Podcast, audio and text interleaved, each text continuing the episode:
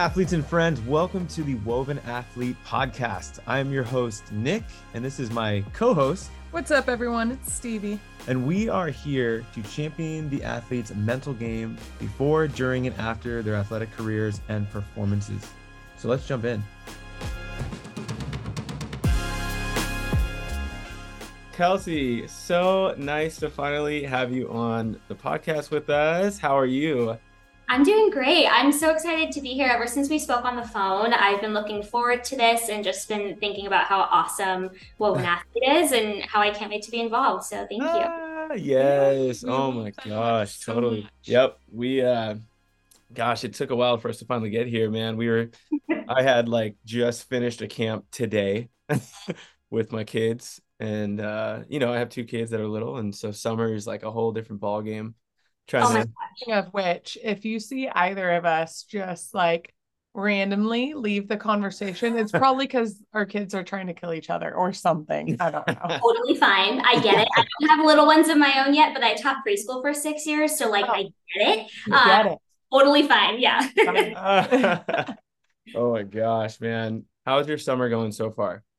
It's good. Um, I'm in Santa Clarita and it gets so hot. Oh my god! I mean, Yeah. it gets like in the hundreds and it's there. So training has been a Oh, whole other thing Right. because of the heat. Um, so it's been good, but I'm I'm ready for it to cool down just just a tad would be Uh, nice.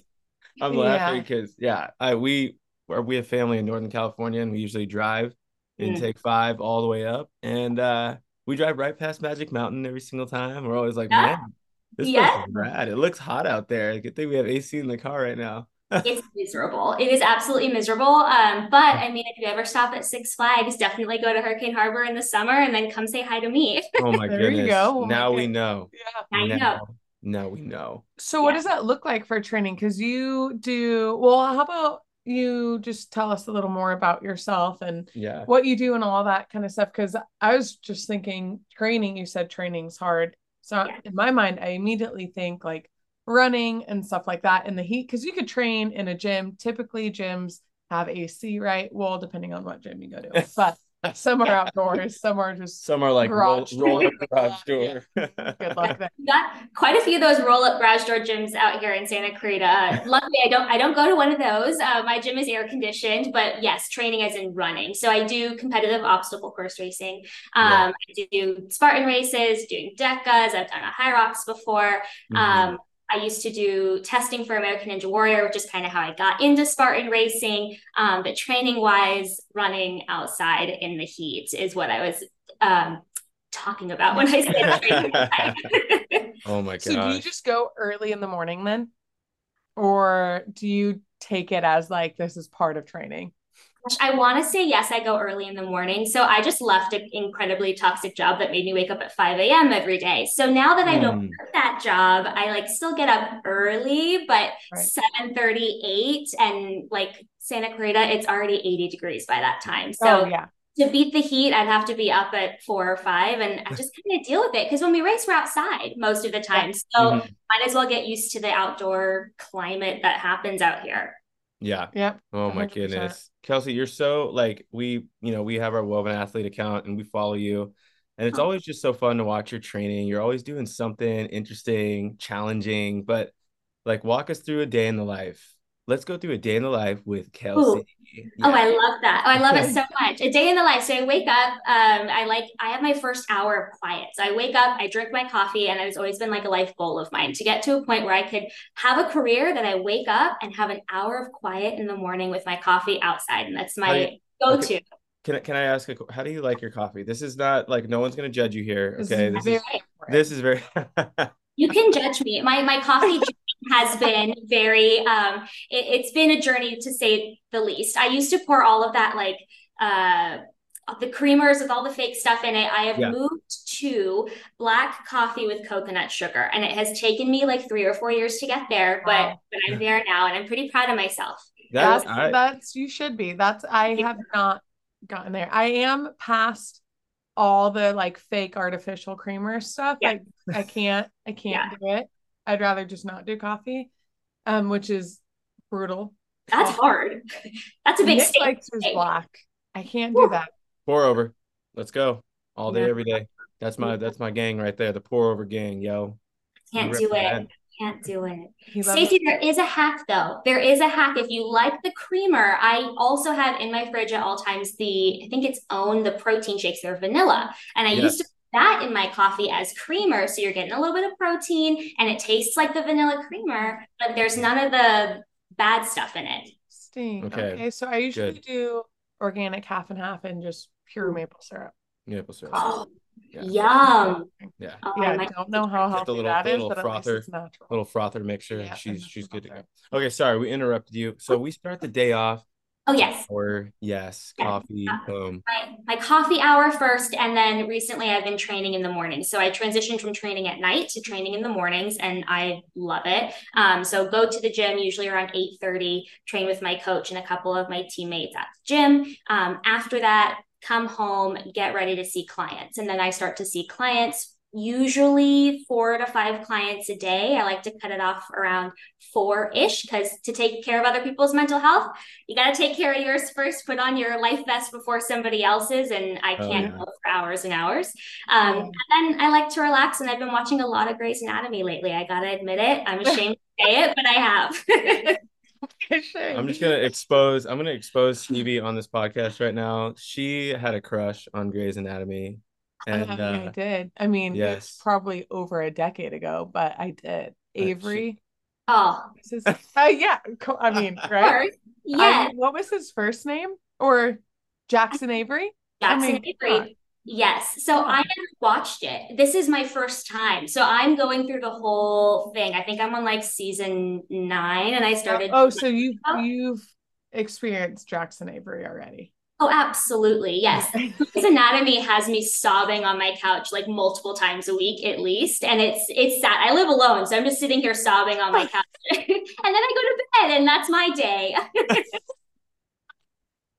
Super good for your mental health. Just so Grey's Anatomy.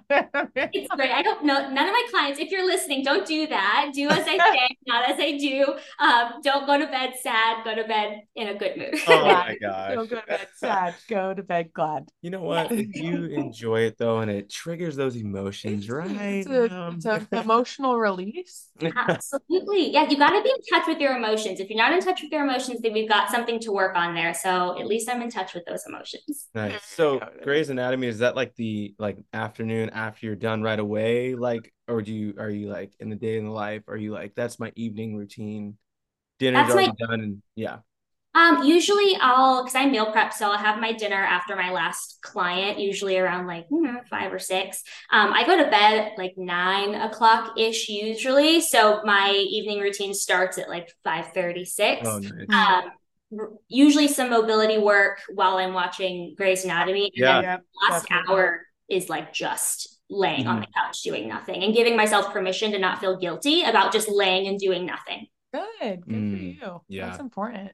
Wow. I like it. I like a day in the life with Kelsey. It's pretty Thank you. rad.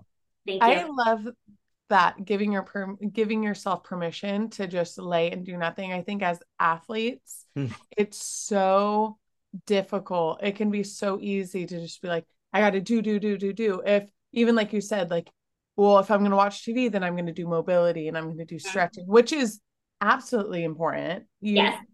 need to be doing mobility and stretching and all the things for recovery, but even just doing nothing is so important. It gives your body a chance to rest. It gives your brain a chance to rest. I was telling who was it? Was it was I talking to you? Um, maybe I was talking to you. I last week, so I work Wednesdays. I don't um uh, is my day off during the week. So I work Monday, Tuesday, Thursday, Friday, and I think it was the last week I had. It was the first time, and I don't know how long that I had nothing planned on Wednesday. Like usually it's I know she's touching her chest for people who can't Amazing. I'm so excited for you. so usually I have something that I have to do, right? It's I have to make a play date with the kids that I already booked before, or I have a doctor's appointment I have to take them to, or I have to do this, that, or whatever. It was the first time we had no plans at all. And the kids, and by sleep in, I mean like seven, seven fifteen is sleeping in for us. So it's like I slept in and I was like, I feel so good that I don't have to rush out to do anything. And so we were getting ready slowly and we ate slowly. And then I was going to take the kids to the beach. But then my nephew randomly popped by and he was having some things going on in his life that he ended up just opening up to us. So then we just took time to talk with him about it. And then, and then eventually by like lunchtime, we were on our way to the beach and it felt so good to just like, mm-hmm. ah. So mm-hmm. I think it's so important to give yourself permission to just relax. Yeah, to have that time to. It's definitely a lost art in a fast society we live in. Mm-hmm it's really hard. Uh, I talked to this, I talk about this a lot with my clients. This idea of like rest days. Even my non-athlete clients feel a lot of guilt for taking time for themselves and putting themselves first and taking those rest days. And so I, I always tell them find somebody that you look up to, find a coach that you work with closely, me as your therapist, whomever your friend, and ask them to give you permission to take that day off. Because sometimes mm. you have to hear it from somebody else to say yeah. it's okay. If you can't do that for yourself yet, that's fine. Have somebody else tell you until we build that resiliency and you can tell yourself to take that day off. So find mm. somebody, tell them to tell you to take the day off. And all of a sudden it just kind of shifts that perspective and, and you'll feel better about it. Absolutely. Yeah. A little recovery. That. There's nothing wrong with that mentally yeah. and physically. We like recovery because yeah. then we perform better the next time. Like that's that's something you gotta always remember.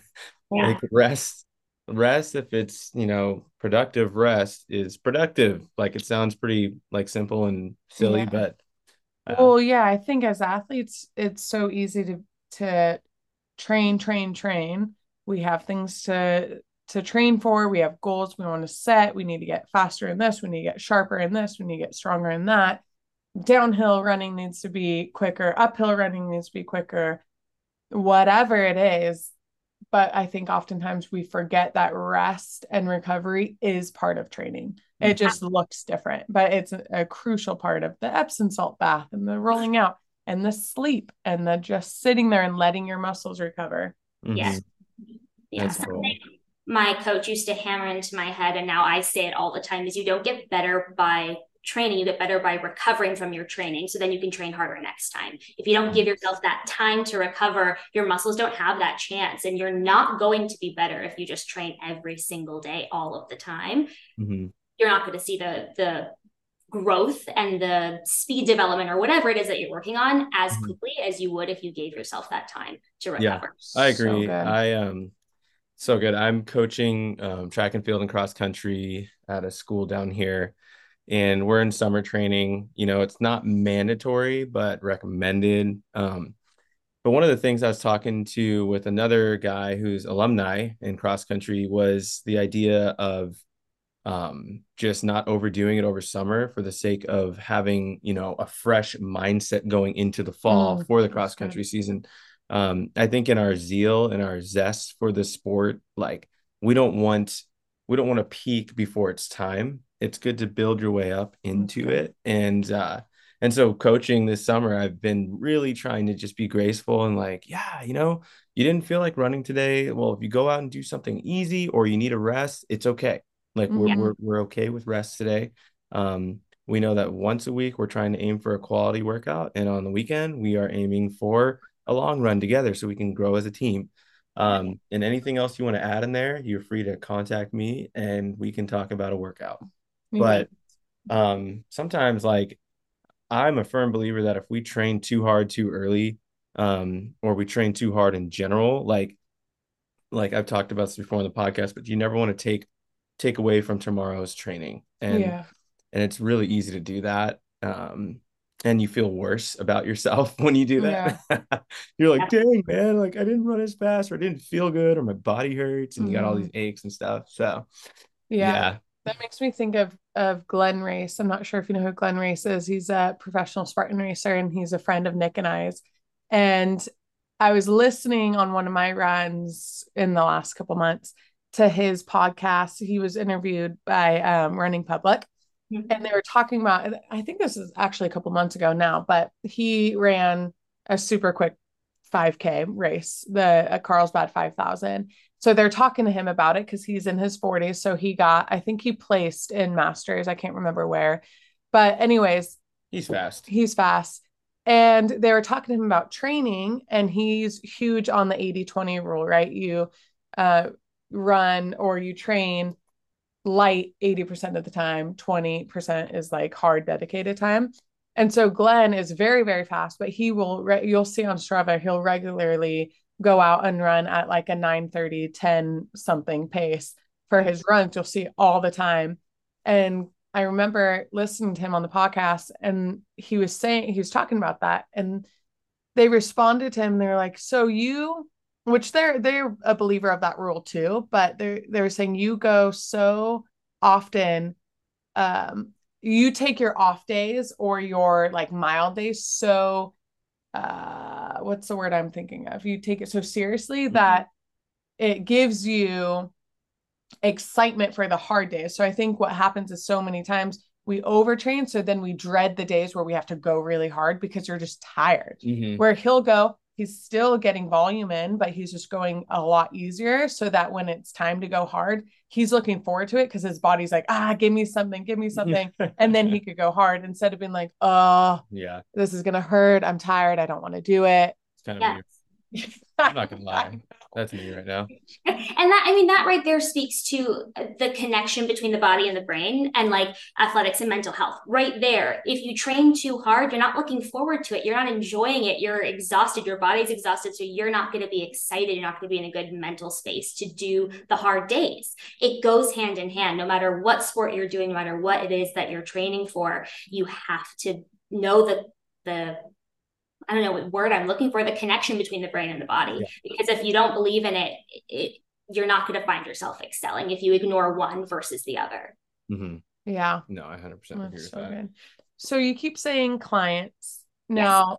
we know what you do, but why don't you explain to um, our listeners just so they are is it coaching clients like what do you i know you kind of mentioned what you did but maybe just go a little bit in that absolutely um, um, I am an associate marriage and family therapist. So I'm a therapist is really what I usually just say. That's just my full big fun little title there. Um, but I'm a I'm a mental health therapist. I work with all types of clients. I definitely specialize in working with athletes, and I also work with young women. Um, two groups of people I feel very passionate about. Mm-hmm. Um, and I take a very holistic approach working with my clients. So I do a lot of somatic therapy. So again, brain body connection, emotion emotion focused therapy, attachment based stuff. And I'm also trained in brain spotting, which I find extremely beneficial working with athletes um, because it's really getting in on that brain body connection and, and working through traumas. Mm-hmm. Wow. Can I, do you, were you going to ask something or can I ask something? No, go for it. What is brain spotting? brain spotting. Or maybe I have, maybe it's called something else. Sure.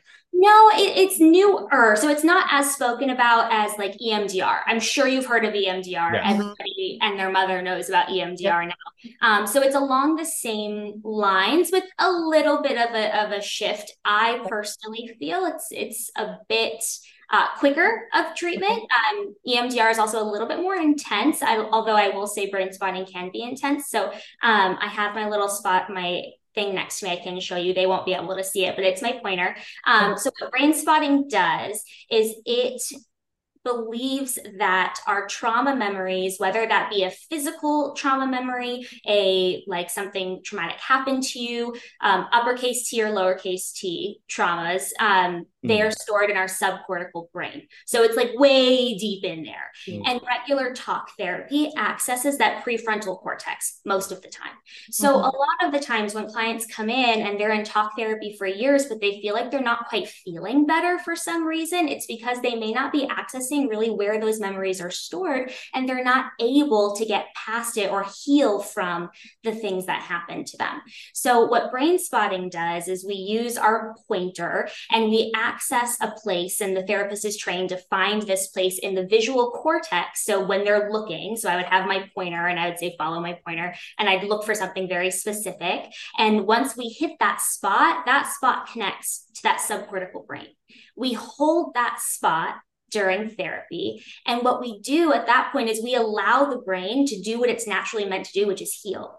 Once we hit that place. And it's it's amazing and it sounds very woo woo and I know that and I used to be I was like this crazy. I don't think I, I don't know, but I did the training and I fell in love because it really does help. And, and some people, they process it quietly. I have completely silent sessions with some of my clients once they're on that spot it just overcomes them. Sometimes they have feelings in the body, sometimes they'll be crying, laughing, whatever it is, because the brain is doing that healing. And sometimes we process and talk together, and we have a regular just talk therapy session while we hold that spot.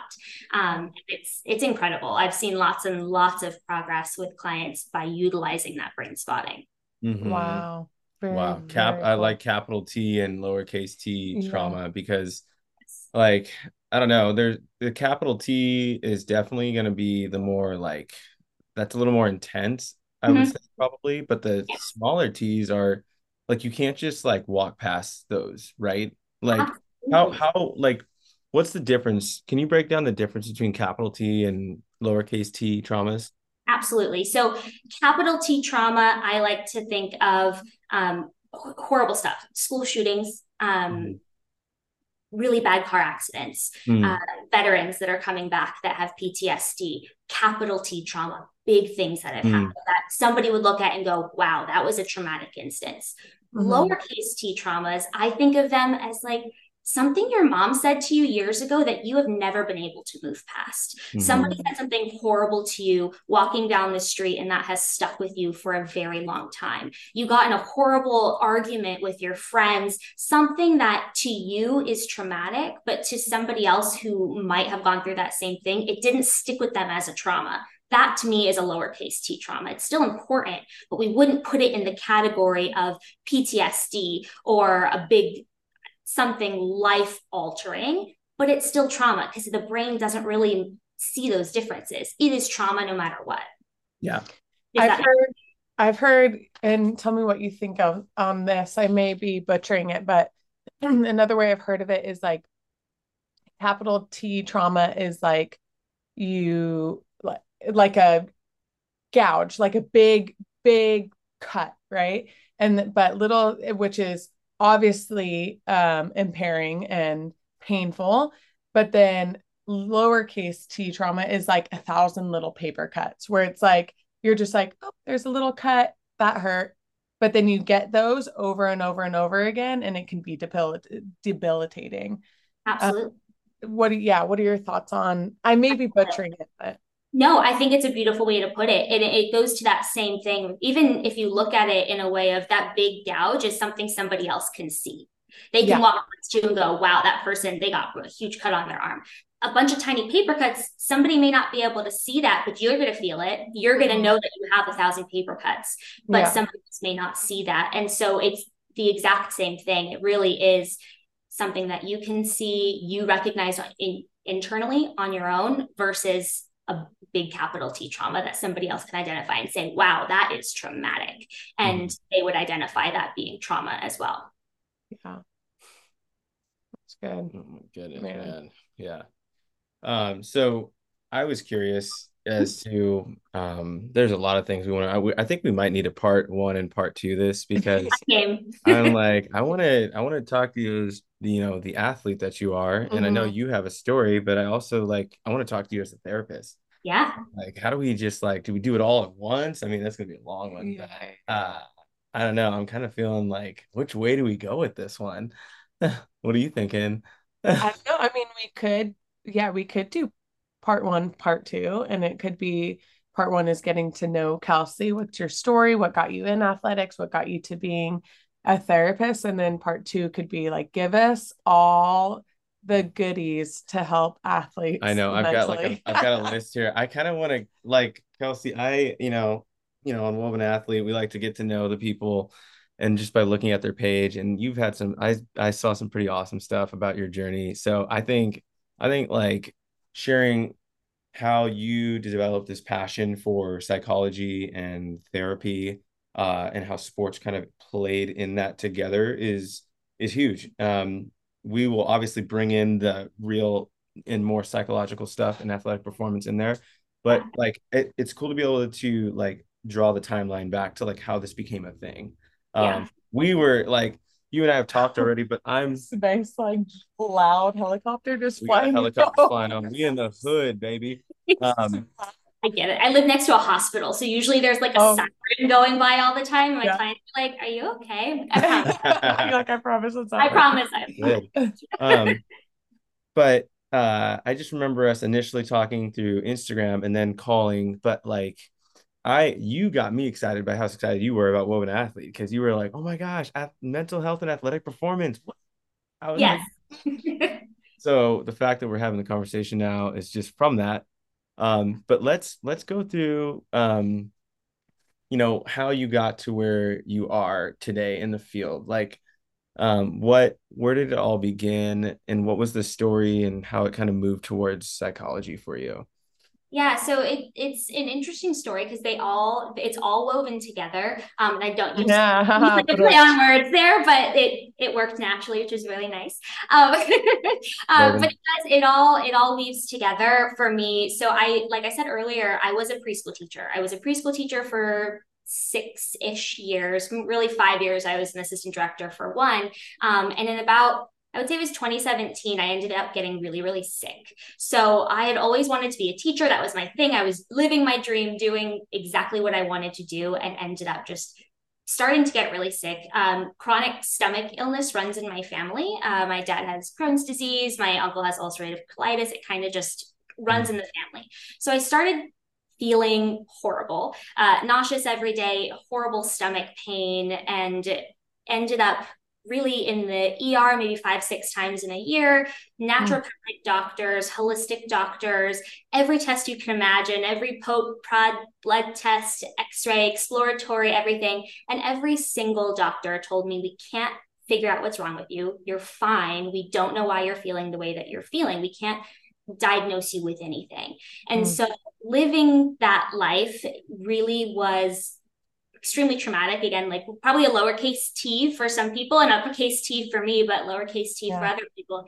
Um, and at that point i had to stop working. So i worked extremely part-time because i was depressed. I got really anxious. I couldn't leave my house. I became agoraphobic because i was so afraid to leave and then start to feel sick. Um, i was down to about i think at one point i was 92 pounds just not eating protein shakes all the time to get any nutrients in that i could. Um, and at that point realized okay this is not it's not working for me anymore you kind of get past that point of self-pity for a while and then you're in uh, i have to do something about this so it was at that time that i decided maybe i'll go into therapy and see a therapist for the first time I used to be somebody who was like, therapy is for people who are weak. I'm not weak. I don't need that therapy. You know, growing up, we live in a society where when you say you're going to go to therapy, something huge has to be wrong. And it's this Yeah. big thing, which I'm trying to dispel now. But back Same then, here. Yeah. yes, I think it's, on its way to being dispelled with this generation, which I think is But we, we we we got work to do. we got yeah. definitely.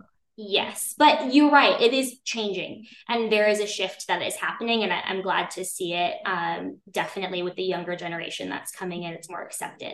Um, but I joined, uh, or I didn't join. I started going to therapy for the first time, um, just to be able to function, to help with the depression, help with the anxiety. And funny enough, at that same time, I joined a gym for the first time in my life because my therapist suggested it may be good for me to get out of the house and and exercise is proven to help with anxiety. It's proven to help elevate mood, help depression. And I didn't want to go. I was sick. I didn't feel good. I didn't want to go exercise. I was never an athlete growing up. So this was something way out of my comfort zone, but I did it. And I started going to therapy and I started to feel better. And I was going to the gym and I started to feel better there too and started putting on weight. Um, and it was in the gym that my now friend, I didn't know him at the time, came up to me and my personal trainer. He did American Ninja Warrior and he said, Hey, you should come do this with us. And I said, You're crazy. I'm not touching any of that. I'm not dealing with any of that. You guys are insane. And he wouldn't let up. So eventually I gave in and went and tried it once with them. They had a little obstacle course set up and I did it and I fell in love with it. I was trash, I know, looking back. there's, there's no way that I was good at I think I climbed a rope maybe 10 feet up and I was like, this is what I'm gonna do. Um, little Kelsey had no idea what she was in for, but looking back, it changed my life. So I started training with them down in Santa Monica every single Sunday out in Ninja Beach. Um, we were always out there, always training. Eventually, got asked to be a tester for the show. Started testing on the show, working for the show, and that is what introduced me to Spartan racing. And here I am now. But during that time, I was in therapy. I was working on myself, my mental game, um, being able to leave my house without feeling super agoraphobic, and the anxiety started to go away. The depression started to fade. The more athletic I got, the better I felt. So everything played a piece together. The mental health and the athleticism came at the same time. And it was during that time that I decided to go back to school and become a therapist because of how my therapist changed my life. I always loved psychology, it was always something I was super interested in, but I took the route of wanting to be a special education teacher. And I didn't think that it was going to be a therapy route of the love of psychology. But it, but it changed. It absolutely changed. And so when COVID hit, I had just re-enrolled um, to go back to school to finish my bachelor's in psychology. So I finished my bachelor's and my master's in psychology all in lockdown essentially. Um, and ended up becoming a therapist. And throughout my time in school i realized not only do I want to be a therapist, but I want to be a therapist that works with other athletes. Um, and I kind of found my niche, but it all played together. It wasn't just I'm going to be a therapist and I happen to also be an athlete. Both of those identities came at the same time for me. Um, mm-hmm. That's why I'm so passionate about both. Oh man. Wow. It's you're talking, and when you're talking, I'm going like, I can't be an athlete without wanting to focus on therapy. Mm-hmm. You know, like you're like it, it's it's both and for me. I can't live without one without the other. Like they're the same thing. I don't mm. see a difference in them. Um, even to this day, I mean, I'm a therapist and I have a therapist, and I talk to her all the time about my my athletic stuff. And, and I believe that if you're going to be a therapist, you need a therapist. If you're going to be a coach, you need a coach. Like all of that good yeah. stuff. It's still to this day as important as it was to me the first day I walked through an office to be a, a client in a therapy office. Mm-hmm. Wow. Yeah. I love that so much. Yeah, it'll uh I um you know, I was a pastor for 10 years and so I loved working with people.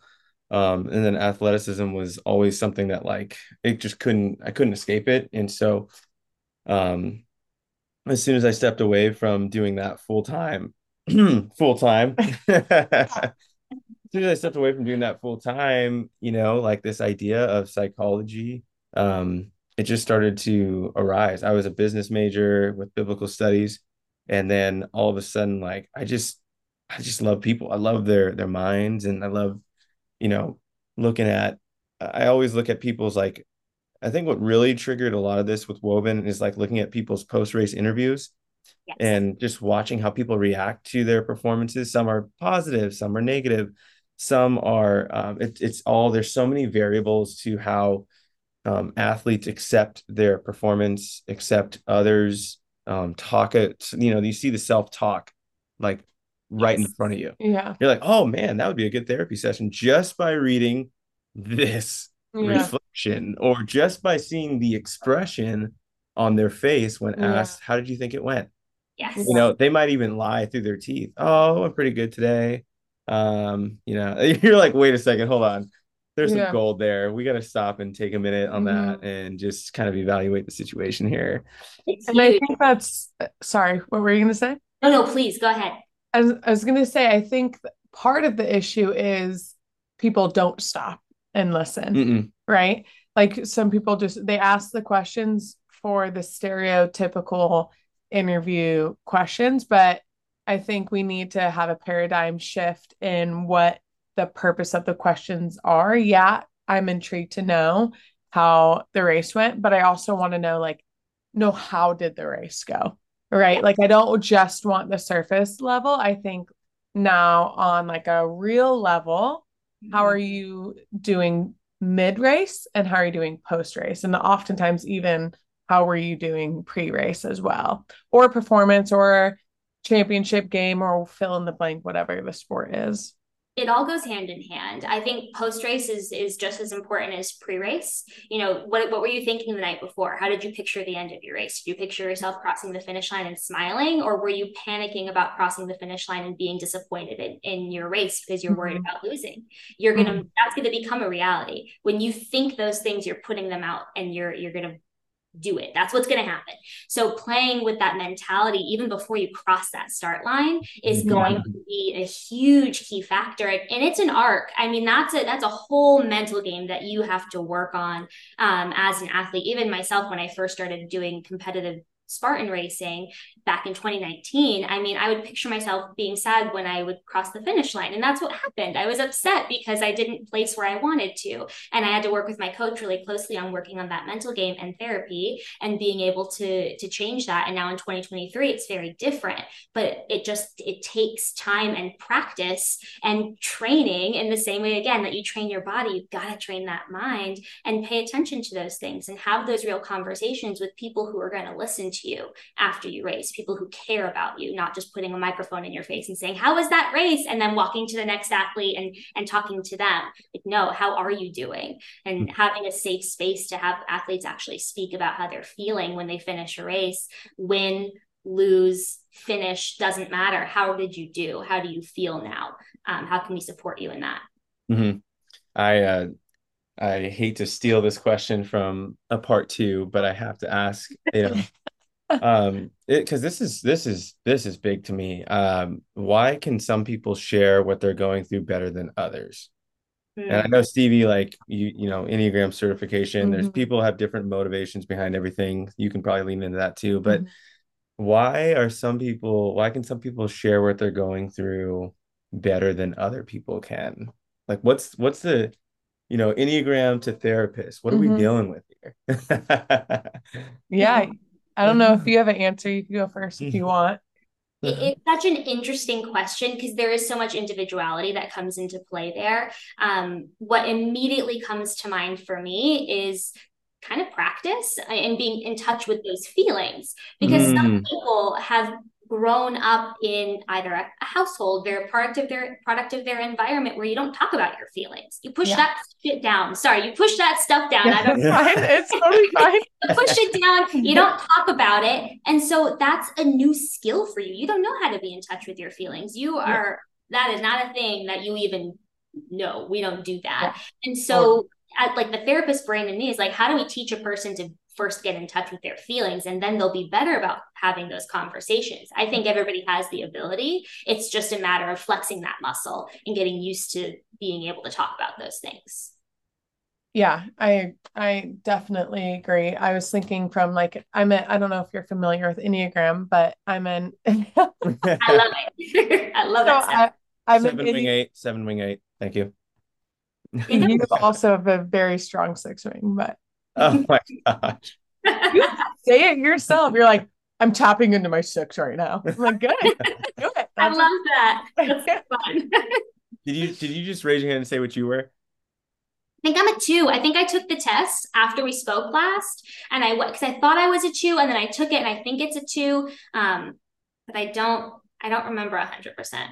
I'm sorry. Sure. I'll yeah. take it again and send it to you guys after this. Oh, no worries. Sure. Yeah. The test isn't always accurate either. It's a great starting place um, to then look at the motivations and connect to or see what motivations you actually connect with the mm-hmm. most. But you have to be like brutally honest with yourself because it's all Enneagram's all motivation based, not behavior based. And that's the difference. And some people are like, well, I don't do that. I'm like, well but what what's your like what's or i do this i do that. Okay well what's the motivation behind why you do that? Yes not the behavior the emo- it's like that cognitive triangle. It's like what was the thought and the, the emotion before the behavior happened? Let's talk about that. Yep exactly exactly. So there's definitely some uh enneagram types that are very well in touch with their emotions and they're not ashamed to share them. And then there's some who are they like block them out because it was like you said it was never there was like some sort of trauma in their childhood that like blocked it said it wasn't okay to feel those and then there's some who are just like asleep to it like they just it's easier to numb not even like they're afraid to share it, but they just don't want to feel it in general. So they just fall asleep to it. Um, so I think, yeah, there's definitely different, but in that, there's different levels of health uh, in all the numbers, right? So some some person could be an Enneagram 8 and look very different than their neighbor who's an Enneagram 8 based on one, their life experience, and two, their level of health, where they're at in like self knowledge and self acceptance and and all of that. But one thing I did want to say is I've heard people, I've heard this off of the typology podcast with Ian Morgan Cron, who's a well known Enneagram teacher, but I've heard him interview people, and there's certain types, like I said, that are much less in touch with their feelings. A type three will be much less in touch. A Type five tends to be less in touch. Types eights tend to be less in, in touch. But specifically, like things like a three or a five, um, I know no one probably knows what that means unless you're understand the Enneagram. But anyways, we know. They I've heard you can you can find it on Google, you can print it out, a an emotions wheel. It's a it's my screensaver on oh, my computer. okay, there it is. Do you want to explain to people what an emotions wheel is? Because I've heard of people printing them out and putting it like on their desk. We're sharing or... this on our whenever this comes out, we're sharing the emotions wheel. Yeah, we'll put the link to it so people yeah. can get it. Oh, please share. It's amazing. I'll send you guys the one that I have because not yeah. only it, emotions, but it has also sensations in the body. So sometimes people can't identify the emotion they're feeling, but they have like a lump in their throat or chest is tight, and that like connects to. Oh so emotions wheel is is this oh gosh, explaining an emotions wheel. It's so fun. So an emotions wheel, imagine it as it's it's a giant circle and you can look at it and it's going to help tell you what it is that you're feeling. So we mm-hmm. have our main like five or six um, emotions. So anger, disgust, sad, happy, surprise, and fear. And that's in the inner circle. And then think of the next bigger circle that comes outside of that. So think of like three inner circles here. We're on the second one. And that second one has more in depth words that relate to that main feeling. So, anger, for example, the next circle outside of that, you would see hurt, insecure, hateful, mad, aggressive, irritated, uh, critical. Those are words that somebody may use when they're feeling anger, but they can't identify anger. They're just feeling hurt. That's mm-hmm. actually something that's connected to anger. And then we go that next circle out, and you would feel a sensation. So, it could be hot, or you're scowling, or you're turning away or you feel flushed. All of these things connect back to anger, but sometimes people can't use that word anger. They're not in touch with themselves enough to know that they're feeling angry. And that's just one example. I mean, we have all those other emotions, but the emotion wheel helps you identify what that core feeling is that you're feeling. Um, and it really puts words to whatever it is that is happening for you in your body. So good. Yeah, because there's so many levels of those core, like you said.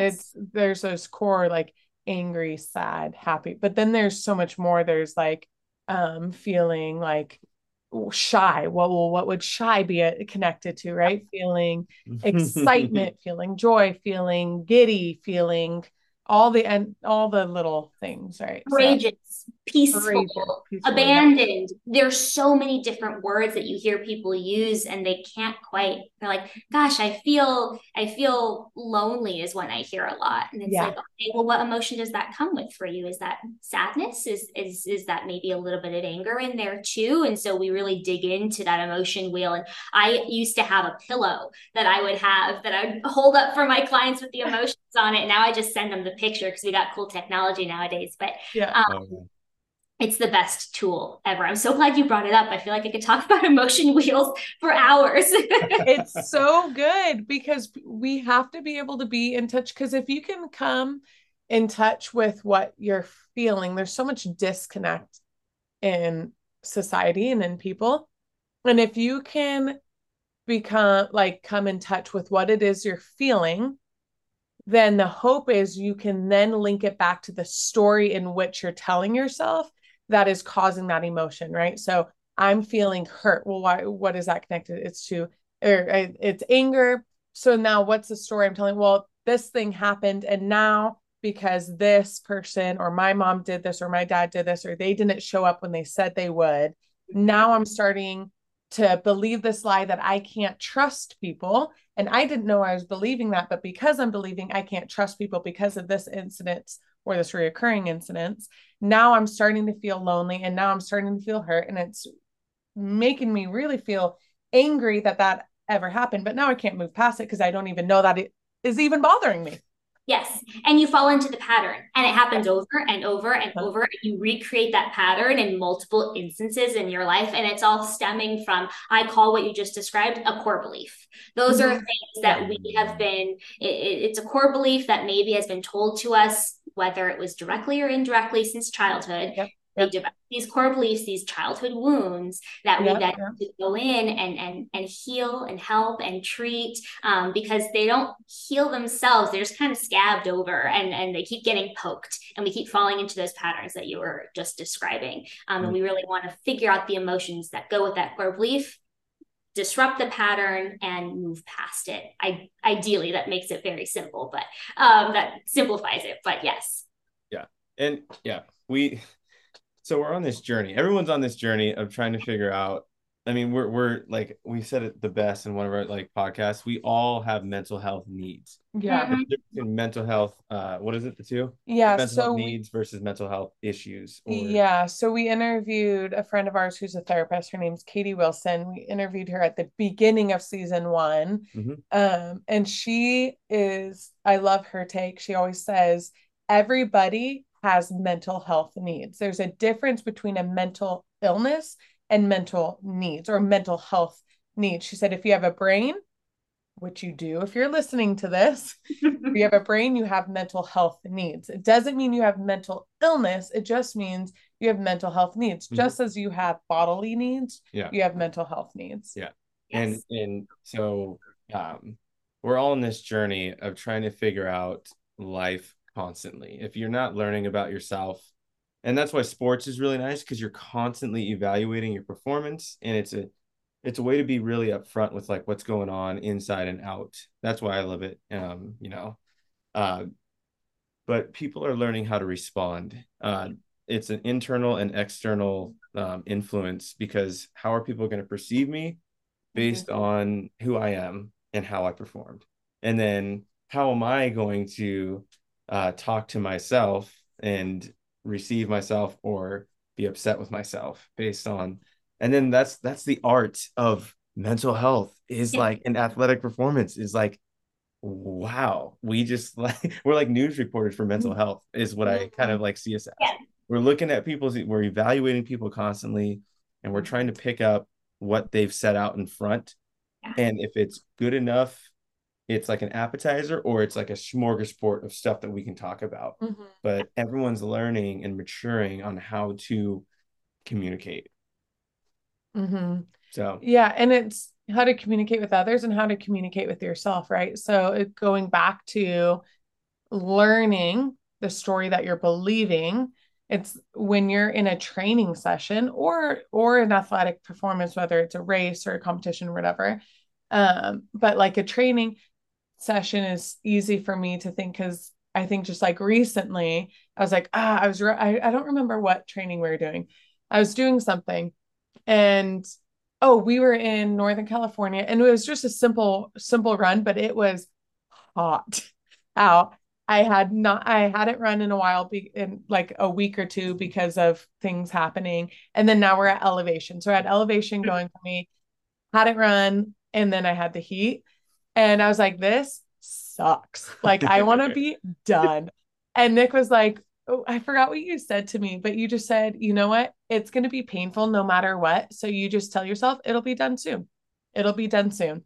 And I was like, yeah, that's actually that's actually like a good thing for me to hear. I like I need to just tell myself like it, it'll be done. It'll be over soon. You can do it. You don't have to do it amazing, but you can do it.